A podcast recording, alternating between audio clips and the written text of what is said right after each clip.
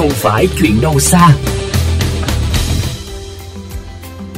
Thưa quý vị, tại đô thị lớn như Hà Nội, tình trạng sửa chữa nhà ở, đặc biệt là nhà ở tại các khu chung cư hoặc nhà riêng tại khu dân cư mật độ cao, diễn ra khá thường xuyên do nhu cầu xây dựng của người dân.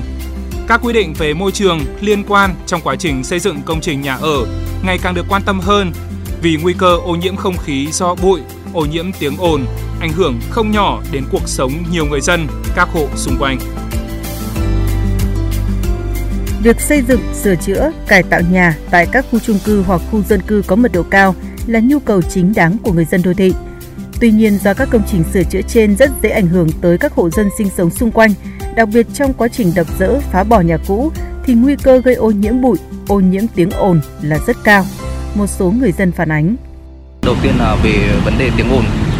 Khi mà họ khoan đục là sẽ gây ảnh hưởng đến khi mình ờ, làm việc hoặc là khi mình ngủ.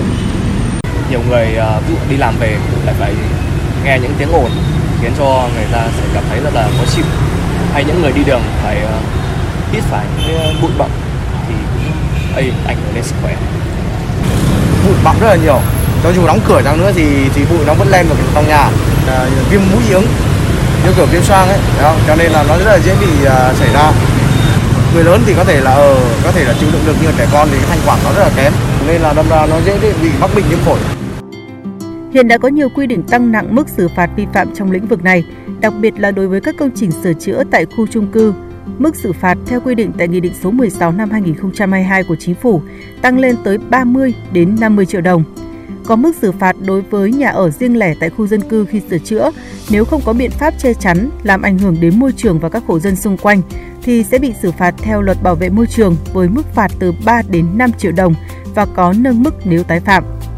Tuy nhiên, tại các địa bàn phường xã hiện nay, việc tuyên truyền, nâng cao ý thức về bảo vệ môi trường trong cộng đồng dân cư trước khi tiến hành sửa chữa nhà cửa đóng vai trò rất quan trọng.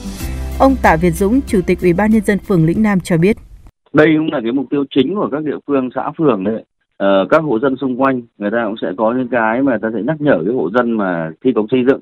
Và đặc biệt là các hộ dân bắt đầu xây công xây dựng người ta có những cái biện pháp là sẽ sang thông báo với cả các hộ dân ờ, không xây dựng. Là tôi sẽ xây dựng là từ giờ ngày giờ này tôi triển khai thi công. Và đặc biệt là những giờ ví dụ giờ nghỉ trưa hoặc là sau 6 giờ chiều là sẽ gần như là sẽ không còn thi công xây dựng nữa thì lúc đấy thì khu dân cư tổ dân phố các hộ dân người ta cũng sẽ giám sát Điểm tích cực trên địa bàn Hà Nội hiện nay là nhiều phường đều đang thực hiện tốt công tác tuyên truyền, qua đó nâng cao được nhận thức, ý thức trách nhiệm của người dân về đảm bảo môi trường khi thực hiện thi công xây dựng và sửa chữa nhà ở, nên biện pháp xử phạt trong lĩnh vực này tại các phường phải áp dụng là không đáng kể.